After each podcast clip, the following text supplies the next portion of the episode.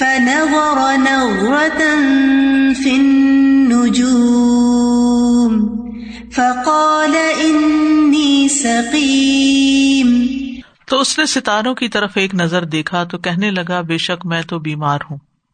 ابراہیم علیہ السلام نے جب یہ دیکھا کہ محض زبانی نصیحت سے وہ بات نہیں مان رہے، انہیں سمجھ ہی نہیں آ رہی کہ یہ بت بے اختیار ہیں، بے بس ہیں۔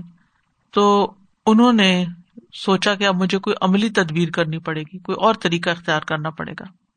پہلے تو انہوں نے اعلان کیا کہ تم جب کہیں گئے تو میں تمہارے بتوں کے لیے کوئی تدبیر کروں گا۔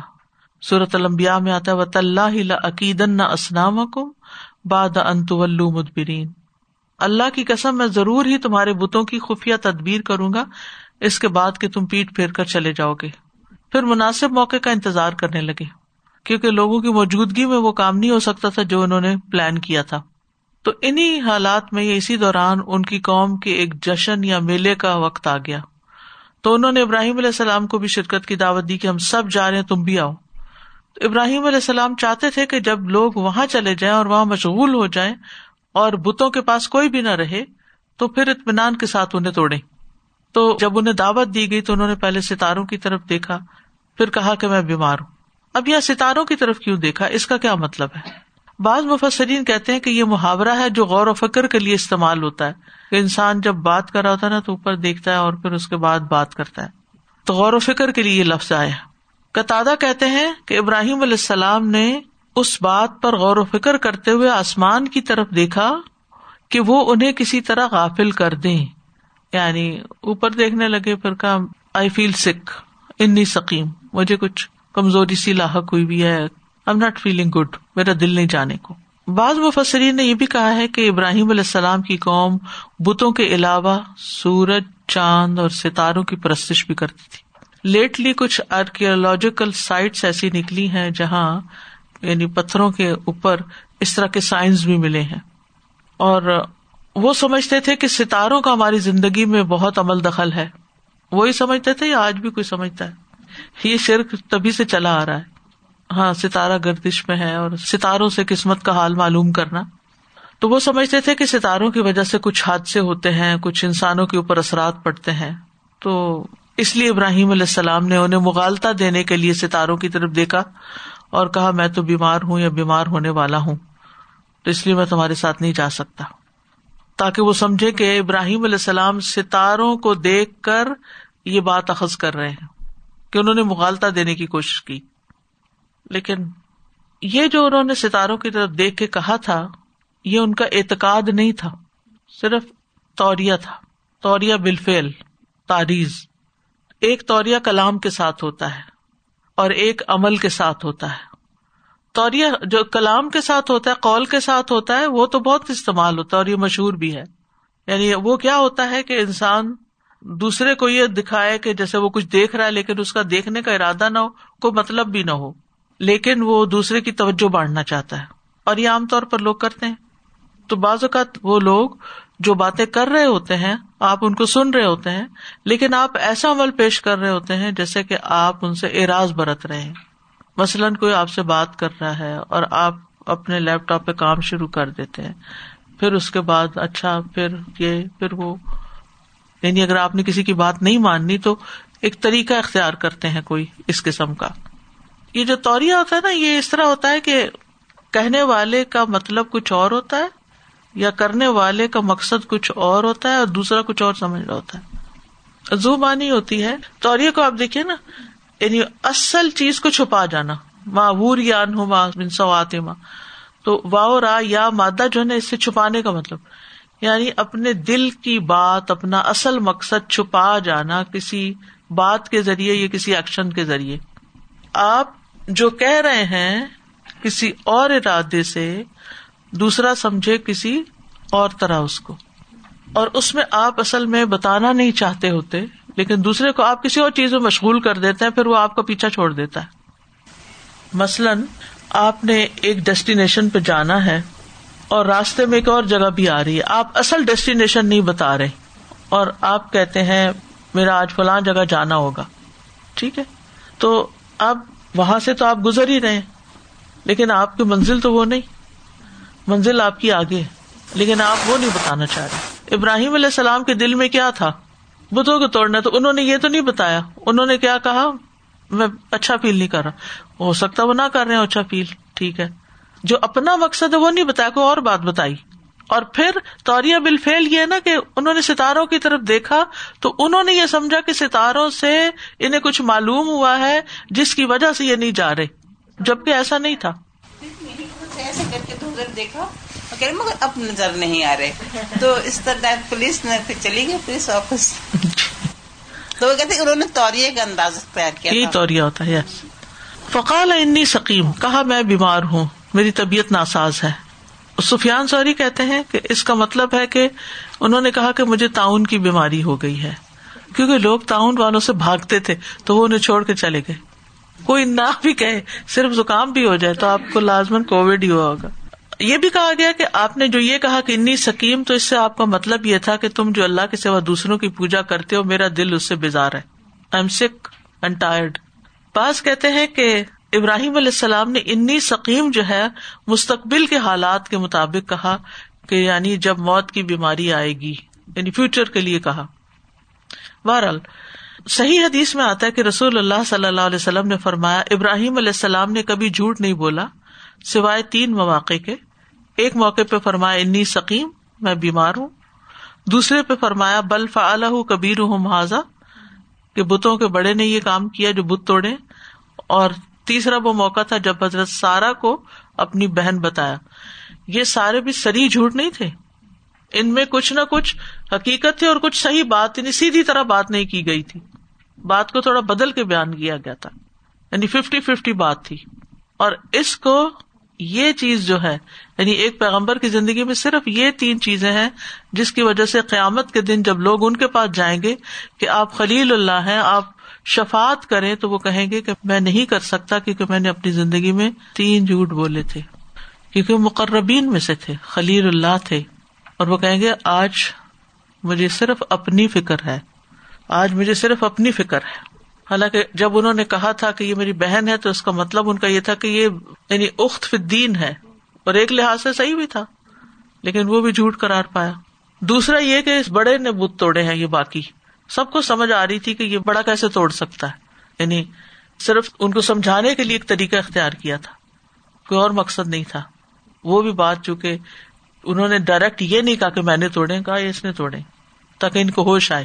اور تیسری یہ موقع کہ انی سکیم تو اس پر بھی مواخذہ ہو گیا۔ جان بچانے کے لیے نہیں، وہ ان کو پکڑتا تھا نا۔ بادشاہ جو تھا، وہ ہر خوبصورت عورت کو پکڑ کے لے جاتا تھا۔ یعنی کسی کی بیوی ہوتی تھی تو۔ تینوں توریا تھے۔ فتولوا عنه مدبرين. فراغ إلى آلهتهم فقال ألا تأكلون؟ ما لكم لا تنطقون. تو وہ چپکے سے ان کے معبودوں کی طرف گیا، پھر کہنے لگا، کیا تم کھاتے نہیں ہو؟ کیا ہو گیا ہے تمہیں؟ تم بولتے بھی نہیں ہو۔ بس وہ اس سے پیٹ پھیر کر واپس چلے گئے۔ فتول چھوڑ گئے پھر ابراہیم علیہ السلام کو، چلے گئے۔ ان اس سے مدبرین پیٹ دکھا کے چلتے بنے۔ اور جب وہ چلتے گئے یعنی چلے گئے، تو آپ جلدی سے چپکے سے بتوں کی طرف چلے گئے، تاکہ جلدی اپنا کام کر لیں، ان کے آنے سے پہلے پہلے۔ فراغا راغا کے ساتھ علاج جب سلے کے طور پر آئے، تو اس کا مطلب ہو کسی کی طرف مائل ہونا، چپکے سے کسی کی طرف جانا اور حملہ کرنا۔ روغ سے را غین تو جب لوگ ان بتوں کو چھوڑ کر میلے کی طرف چلے گئے، تو ابراہیم علیہ السلام بہت تیزی سے ان بتوں کی طرف چلے گئے، ان پہ حملہ کر دیا۔ ابراہیم علیہ السلام نے قسم کھا کے جو بات کہی تھی، اس پر عمل کیا۔ کیا تھی؟ شروع میں نے بتایا تھا وہ طلّہ ہی لعقیدن نہ اسنام اللہ کی قسم، میں تمہارے بتوں کے لیے ضرور چال چلوں گا۔ اور پھر یہ کہ وہ کام شروع کر دیا انہوں نے، جس کا انہوں نے اعلان کیا تھا۔ اور جب وہ بت خانے میں داخل ہوئے تو بتوں کے سامنے طرح طرح کے کھانے رکھے ہوئے تھے اور برکت کے لیے رکھتے تھے۔ کھاتے خود تھے۔ پہلے رکھ جاتے ہیں، پھر وہاں سے اٹھا کے دوبارہ لے جاتے، خود ہی کھا لیتے۔ تو وہ ان سے کہتے کہ کھاتے کیوں نہیں ہو ان کو؟ فقال اللہ تعلق سوال کیا۔ اور یہ سوال ان کا مذاق اڑانے کے لیے تھا ایک طرح سے۔ تحقیر تھی۔ یعنی یہ جو جاہل لوگ تمہارے سامنے تبرک کے طور پہ سب کچھ رکھ جاتے ہیں، تو یہ کھاتے کیوں نہیں ہو؟ مالا کم لاتن تخون تمہیں کیا ہے؟ تم بولتے بھی نہیں ہو۔ نتقا کا مطلب ہے ایسی بات کرنا جو سمجھ میں آئے، اسی سے منطق ہے لاجک یعنی یہ نہیں تھا کہ وہ ان سے کوئی بات کر رہے تھے اور انہیں جواب چاہیے تھا۔ جواب نہیں چاہیے تھا۔ وہ ویسے ہی ان سے کہہ رہے تھے کہ کون سی چیز تمہیں بولنے سے روکتی ہے؟ ان کی تحقیر کر رہے تھے کہ نہ تم کھا سکتے ہو، نہ تم بول سکتے ہو۔ تم اللہ کا ہے کہ ہو۔ فراغ عليهم ضربا باليمين فأقبلوا إليه يزفون. پھر وہ ان پر دائیں ہاتھ سے مارتا ہوا پل پڑا۔ وہ سب تیز دوڑتے ہوئے اس کی طرف متوجہ ہوئے۔ فراغ علیہم۔ اب حملہ آور ہو رہے ہیں ان پر۔ دربن مارتے ہوئے یعنی مارنے لگے۔ بل یمین یمین جیسے پیچھے بھی ہم پڑھ چکے نا، دو مانے ہیں، ایک ہوتا ہے دائیں ہاتھ اور ایک ہے قوت۔ یعنی دائیں ہاتھ سے مارنے لگا اور یہ بھی کہ پوری زور سے، پوری قوت سے، کیونکہ ان کے اندر ایک غصہ بھی تھا۔ ایک طرح سے جیسے حملہ آور ہوئے ان پر، توڑ پھوڑ کے رکھ دیا۔ اکبل ہی یا ذفون تو وہ اس کی طرف متوجہ ہوئے، دوڑتے ہوئے۔ ضف یا ذفو تیز دوڑنا۔ یعنی قوم اپنے معبودوں کے انتقام کے لیے تیزی سے ابراہیم علیہ السلام کی طرف آئی اور یہ بھی کہا جاتا ہے کہ گروہوں کی شکل میں ساروں نے آ کے حملہ کر دیا ایک طرح سے کہ انہوں نے کیوں ان کے بتوں کو توڑا کیونکہ اور تو کوئی پیچھے تھا نہیں، ساری قوم گئی ہوئی تھی، وہی تھے۔ سورت المبیا میں آتا ہے کالو منفا الحدہ بے ان لمن ظالمین انہوں نے کہا، ہمارے الہوں کے ساتھ یہ سلوک کس نے کیا؟ یقیناً وہ ضرور ظالموں میں سے ہے۔ تو انہوں نے چاہا کہ وہ اس ظلم اور زیادتی کا بدلا لیں۔ اپنے معبودوں کے لیے انتقام لیں۔ بت اپنی مدد تو خود نہیں کر سکتے تھے اور نہ وہ ان کے مددگار بنے بلکہ وہ ان کی طرف سے لہم جندم محدرون قال اتعبدون ما تنحتون؟ والله خلقكم وما تعملون۔ کہنے لگا کیا تم ان کی عبادت کرتے ہو جنہیں تم خود تراشتے ہو؟ حالانکہ تمہیں اللہ نے پیدا کیا ہے اور اس کو بھی جو تم عمل کرتے ہو۔ اب پھر سوال کے انداز میں بات کرتے ہیں کہ اب بھی سوچ لیں، اب بھی غور کریں۔ یعنی جو پتھروں اور ایسی چیزوں کے بنے ہوئے بت ہیں جنہیں تم نے خود گھڑا ہے، بنایا ہے، شیپ دی ہے انہیں کی تم خود پوجا کرنے لگ گئے ہو۔ تو اس میں ایک ڈانٹ بھی تھی، ایک سمجھانے کا انداز بھی تھا، ایک عقل کو جگانے کا انداز بھی تھا۔ یعنی تم نے خود بنایا اور خود ہی ان کے آگے سجدے کر رہے اور ان سے دعائیں مانگ رہے ہو۔ سورت امبیا میں اس واقعے کی یہاں سے مزید تفصیل بیان ہوئی ہے۔ کالو منفا الحاظ بے علیحتنا ان لمن ظالمین کالو سمے نہ فتح یزگر ہوں یو کال لہو ابراہیم۔ انہوں نے کہا کہ ہم نے ایک نوجوان کو سنا ہے جو ان کا ذکر کرتا تھا، جس کو ابراہیم کہا جاتا ہے۔ کالو فاتو بھی کہنے لگے، لے آؤ. اللہ ناس لوگوں کے سامنے. لا اللہ یا شدون تاکہ وہ بھی نظارہ کرے کالو کچاری لگ گئی ہے. انت فالتا حاضا بھی علیہ نا یا ابراہیم؟ اے ابراہیم، تو نے یہ سب کچھ کیا ہمارے الہوں کے ساتھ؟ کال اب الفا الح کبیر حاضا اس وقت انہوں نے یہ نہیں کہا، میں نے کیا ہے. کہا، اس بڑے نے کیا ہے. کیونکہ بڑے کو چھوڑ دیا. وہ لاڑی اس کی گردن میں لٹکا دی. فس الحم ان سے پوچھو. ان کانو انتقون اگر وہ بولتے ہیں تو تمہیں بتائیں کہ کس نے مارا ان کو۔ و اللہ خلا کم وما تعملون، اور اللہ نے تمہیں پیدا کیا اور جو تم عمل کرتے ہو، اس کو بھی اللہ نے پیدا کیا۔ یہاں ماں تعملون جو ہے نا ماں یا موصولہ اگر موصولہ ہو، تو مطلب یہ ہے کہ کیا تم اس کی عبادت کرتے ہو ماں جس کو تم خود تراشتے ہو۔ حالانکہ اللہ تعالیٰ نے تمہیں پیدا کیا اور ان چیزوں کو بھی جو تم بناتے ہو۔ ٹھیک ہے؟ ماں موصولہ ہو تو جو کے معنوں میں آگے، جو تم بناتے ہو۔ یعنی تم اور تمہارے بت دونوں اللہ کی مخلوق ہیں۔ پھر اللہ کو چھوڑ کر بتوں کی عبادت کیوں کرتے ہو؟ مخلوق کی عبادت کیوں کرتے ہو؟ دوسرا مانا یہ کہ ماں مستریا ہے۔ مستریا ہو تو مطلب یہ ہے کہ اللہ نے تمہیں پیدا کیا اور جو تم عمل کرتے ہو وہ بھی اللہ نے پیدا کیا۔ یعنی تمہارے اعمال بھی اللہ کے پیدا کردہ ہے تو اس سے یہ پتا چلتا ہے کہ اللہ نہ صرف ہمارے جسم کا خالق ہے، ہمارے وجود کا خالق ہے، بلکہ اللہ ہمارے اعمال کا بھی خالق ہے۔ جب تک اللہ کا عزت نہ ہو، ہم ہاتھ بھی نہیں ہلا سکتے۔ اللہ خالق کل شعی ان وہ کل شعی ام وکیل۔ یہ آتا نا سورج زمر میں آپ نے پڑھا تھا کہ اللہ ہی ہر چیز کا پیدا کرنے والا ہے اور وہی ہر چیز کا نگہبان ہے۔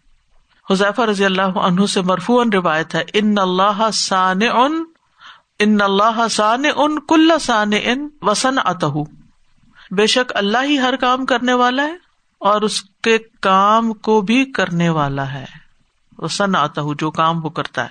یہ مسئلہ تقدیر سے تعلق رکھتا ہے۔ کہنے کا مطلب یہ ہے کہ یہ ہر چیز تقدیر سے وابستہ ہے۔ یہاں تک کہ فہم و فراست اور بے بسی، یہ ساری چیزیں تقدیر کا حصہ ہوتی ہیں۔ قالوا ابنوا له بنيانا فألقوه في الجحيم فأرادوا به كيدا فجعلناهم الأسفلين. انہوں نے کہا، اس کے لیے ایک عمارت بناؤ، پھر دہکتی ہوئی آگ میں سے ڈال دو یعنی ابراہیم علیہ السلام کو. تو انہوں نے اس کے ساتھ ایک چال چلنے کا ارادہ کیا۔ تو ہم نے انہیں سب سے نچلا کر دیا۔ قال ابنو ابنو تعمیر کرو، بناؤ۔ بنیان عمارت، جہیم جہما تن سے ہے۔ آگ بھڑکنے کی شدت یعنی شدید ترین آگ جلاؤ، جو بہت بھڑکتی ہوئی ہو، ایک دوسرے کے اوپر چڑھ رہی ہو۔ یعنی دلیل میں جب لاجواب ہوئے، جواب نہیں بن پڑا، تو پھر دھمکی شروع کر دی کہ اب ہم یہ کریں۔ گے اور صرف دھمکی نہیں، بلکہ انہوں نے کر بھی دیا وہ۔ یعنی یہ فیصلہ کیا کہ ابراہیم علیہ السلام کو اب ہم ایک بہت بڑا الاؤ تیار کر کے اس میں ڈالیں گے۔ ایک بڑی عمارت بنائیں گے، اس کے اندر ایندھن بھریں گے، اس میں آگ بھڑکائیں گے، جب وہ خوب بھڑک اٹھے گی تو اس میں ابراہیم کو پھینک دیں۔ کہا جاتا ہے کہ ابراہیم علیہ السلام کا باپ بھی ان لوگوں میں شامل تھا جو لکڑیاں بھر رہے تھے۔ اور کہتے کہ اتنا بڑا الاؤ انہوں نے تیار کیا تھا، اتنی بڑی آگ تھی کہ جس کی تپش اتنی اوپر تک جا رہی تھی کہ اگر کوئی پرندہ بھی گزرتا تھا تو جل جاتا تھا۔ کیونکہ ایسی آگ ایک دن میں ایک گھنٹے میں نہیں بھڑکتی۔ اٹ ٹیکس ٹائم بھڑکتے بھڑکتے بھڑکتے بھڑکتے جب خوب تپ گئی۔ اور یہ کہا جاتا ہے کہ وہ ہاتھوں سے اٹھا کے نہیں اس میں پھینک سکتے تھے، کیونکہ اس کی دیواریں کافی اونچی تھی کیونکہ آگ اگر پھیل جائے تو وہ اس کا اثر کم ہو جاتا ہے۔ اگر وہ ایک کلوز ایریا میں ہو تو وہ اس کا مقصد زیادہ حال ہوتا۔ اور اس لیے بھی انہوں نے عمارت بنائی تھی تاکہ ابراہیم علیہ السلام وہاں سے بھاگ نہ نکلے۔ کیونکہ آپ دیکھیں نا، آپ کسی کو آگ میں پھینکے تو وہ پہلا کام کیا کرے گا وہاں سے؟ بھاگ جائے گا۔ یعنی بھاگ بھی نہ سکے۔ اتنا خطرناک منصوبہ انہوں نے بنایا۔ میں سوچتی ہوں اس سے کہ ابراہیم علیہ السلام کیا سوچ رہے ہوں گے۔ کیونکہ عمارت بنانے میں ٹائم لگتا ہے نا۔ عمارت بن رہی ہوگی اور لوگ کہتے ہیں کہ اس میں ابراہیم کو جلایا جائے گا۔ انہوں نے یہ بھی نہیں کیا کہ بھاگ نکلے کہیں۔ کہ میں راتوں رات یہاں سے نکل جاؤں کہ مجھے جلا نہ سکے۔ کیا ایمان ہوگا، کیا توکل ہوگا، کیا یقین ہوگا اپنے رب پہ؟ اور پھر اس میں لکڑیاں ڈالنے میں کوئی وہاں پر اور تو کوئی سلسلہ، نہ پیٹرول تھا، نہ کوئی تیل تھا، نہ کچھ اور تھا، نہ کوئی الیکٹریسٹی تھی، تو لکڑیاں ہی تھی اور پھر لکڑیاں بھی کٹھی تو نہیں اتنی کہیں رکھی ہوں گی، وہ کٹی ہوں گی، وہ سوکھی ہوگی اور پھر ان کو لا لا کے لادا گیا ہوگا، ڈالا گیا ہوگا، بنایا گیا ہوگا۔ یہ اوور نائٹ کام نہیں ہوا تھا اٹ ٹک سم ٹائم لیکن انہوں نے ساری محنت کر لی۔ اور پھر منجنیک کے ذریعے، جو سے توپ ہوتی ہے نا، اس سے گولے پھینکے جاتے ہیں۔ تو منجنیک کے ساتھ باندھ کر ان کو اس کے اندر دور سے گرایا گیا تھا۔ کیونکہ اگر خود قریب جاتے، کتنا ایون مائنڈ تھا۔ یعنی سارے طریقے انہوں نے سوچے کہ کوئی طریقہ بچے نہ۔ ترکی کا ایک شہر ہے عرفا ہمیں وہاں جانے کا اتفاق ہوا تھا۔ وہاں پر انہوں نے وہ جگہ بنائی ہوئی ہے کہ جہاں پر ابراہیم علیہ السلام کو یہ جگہ تھی جہاں انہوں نے آگ جلائی تھی اور اب وہاں پر پانی پانی ہے۔ اور یہ پہاڑی تھی جس کے اوپر سے انہوں نے ان کو پھینکا تھا۔ اللہ عالم، اللہ بہتر جانتا ہے، لیکن وہ جگہ اس طرح مشہور ہے اور بہت سیاح جاتے ہیں وہاں پر۔ اراد بھی کئی دن فجا اللہ جیسے ہر پیغمبر کو اللہ نے بچایا، ان کو بھی بچایا۔ تو انہوں نے ایک خفیہ تدبیر کی تھی۔ تو ہم نے انہیں سب سے نچلا کر دیا۔ یعنی ابراہیم علیہ السلام کو انہوں نے آگ میں جلانے کا منصوبہ بنایا تھا اور ان کے لیے آگ دہکائی بھی تھی۔ لیکن پھر ہم نے ابراہیم علیہ السلام کی بجائے ان کو ناکام کر دیا۔ اب یہ جو اسفلین ہے، اس سے کیا مراد ہے؟ ایک مانا لیا گیا کہ جہنم کے سب سے نچلے طبقے میں کر دیا۔ یعنی ان سارے لوگوں کا جو ڈیسٹینیشن ہے، آخرت میں انجام ہے، وہ جہنم کی طے سب سے نیچے۔ دوسرا مانا یہ کیا گیا ہے کہ ان کی حجت کو مٹانے میں ہم نے ان کو سب سے نچلے درجے والا بنا دیا۔ یعنی جب انہوں نے ابراہیم علیہ السلام کے ساتھ مناظرہ کیا تو وہ نیچے ہو گئے۔ سب سے نیچے ہو گئے، بے بس ہو گئے۔ ان کو جواب ہی نہیں سوجا۔ یعنی ہار گئے۔ اسفلین۔ لاجواب ہو گئے۔ تیسرا مانا یہ کہ وہ ہلاک ہو گئے۔ یعنی جب انہوں نے ابراہیم علیہ السلام کو آگ میں پھینکا تو پھر وہ خود بھی بعد میں زندہ نہیں، اللہ تعالیٰ نے اس قوم کو ہلاک کر دیا۔ چوتھا مانا یہ کہ ابراہیم علیہ السلام جب ان کی چال سے، ان کے مکر سے نجات پا گئے، تو وہ لوگ شکست خوردہ ہو گئے، شکست کھا گئے۔ ان کی چال انتہائی بےکار گئی۔ نہ وہ آگ فائدے کی ہوئی اور نہ ابراہیم علیہ السلام کو جلا سکے۔ کچھ بھی حاصل نہ ہوا۔ اتنی بڑی ایفرٹ کا نتیجہ کچھ بھی نہ نکلا۔ قوم ان کو جلانے کی تیاری کر رہی تھی اور دوسری طرف سے اللہ کی مدد آ گئی۔ سورت المبیا میں آتا ہے قالو ہر رقو ون سرو علیہ تکم ان کن تم فائلین۔ کلنا یا نا رکونی برتن و سلام اللہ ابراہیم و ارادو بھی کئی دن فجا اللہ الاخسرین۔ وہاں سب سے زیادہ خسارے والے بن گئے۔ اس موقع پر ابراہیم علیہ السلام کا رویہ کیا تھا کہ جب آگ میں وہ پھینکے گئے تو اس وقت حسب اللہ و نعم الوکیل پڑھ رہے تھے۔ ابن عباس کہتے ہیں کہ یہ کلمہ حسب اللہ و نعم الوکیل ابراہیم علیہ السلام نے اس وقت کہا تھا جب ان کو آگ میں ڈالا گیا تھا۔ یہ بھی پتا چلتا ہے روایات میں کہ کچھ جانور ابراہیم علیہ السلام کی آگ بجھانے کی کوشش کر رہے تھے۔ مسلم احمد کی روایت ہے، جب ابراہیم علیہ السلام آگ میں ڈالے گئے تو زمین کے ہر جانور نے اس کو بجھانے کی کوشش کی سوائے چھپکلی کے، کہ یہ آگ بھڑکانے کے لیے پھونک مارتی تھی۔ اسی لیے رسول اللہ صلی اللہ علیہ وسلم نے ہمیں اسے قتل کرنے کا حکم دیا ہے۔ آپ سوچتے ہوں کہ پھر اللہ نے پیدا ہی کیوں کی؟ پھر یہ کیوں وہ بات یہ ہے کہ اللہ تعالیٰ ہمیں سبق سکھانے کے لیے کہ برے کام کا انجام برا ہوتا ہے چاہے کوئی جانور ہی کرے۔ تو انسان تو پھر جانوروں سے بھی گر جاتا ہے نا۔ تو اگر جانور نہیں بچ سکتا تو پھر انسان کیسے بچے گا؟ غلط کام کر کے۔ سازا میں سوچ رہی تھی کہ اللہ سبحانہ و تعالیٰ کی تدبیر اور لانگ ٹرم پلاننگ جو ہم کہتے ہیں اللہ تعالیٰ مدبر ہے۔ تو یہاں پہ کتنی خوبصورت نظر آتی ہے نا کہ ان لوگوں کے ذہن میں یہ بھی آ سکتا تھا، ابراہیم علیہ السلام ایک فرد واحد تھے۔ جس طرح بنی اسرائیل اور انبیاء کو قتل کرتے تھے، وہ ابراہیم علیہ السلام کو ویسے بھی مار سکتے تھے۔ لیکن اللہ تعالیٰ نے ان کو کتنی چھوٹ دی کہ انہوں نے اتنی لمبی پلاننگ کی، اتنی بڑی آگ جلائی اور کیا کیا کچھ نہیں کیا اس کے لیے۔ اور پھر اللہ تعالیٰ نے ان کو دکھانا تھا اور رہتی دنیا تک کو دکھانا تھا کیسے اللہ سبحانہ و تعالیٰ اپنے نیک بندوں کو بچاتے ہیں۔ بچاتے ہیں، بالکل۔ میں سوچتی ہوں کہ پوری قوم نے یہ دیکھا کہ ابراہیم علیہ السلام جلے نہیں۔ کوئی مان نہیں لایا، پھر بھی کیسے دل سخت ہو جاتے ہیں؟ کیسے دلوں پہ پردے آ جاتے ہیں؟ اللہ تعالیٰ بچا کے رکھے واخر داوانا الحمد للہ رب العالمین۔ سبحان اللہ و بحمد کا اشد اللہ اللہ اللہ انت استخبر کا و اطوب السلام علیکم و رحمۃ اللہ وبرکاتہ۔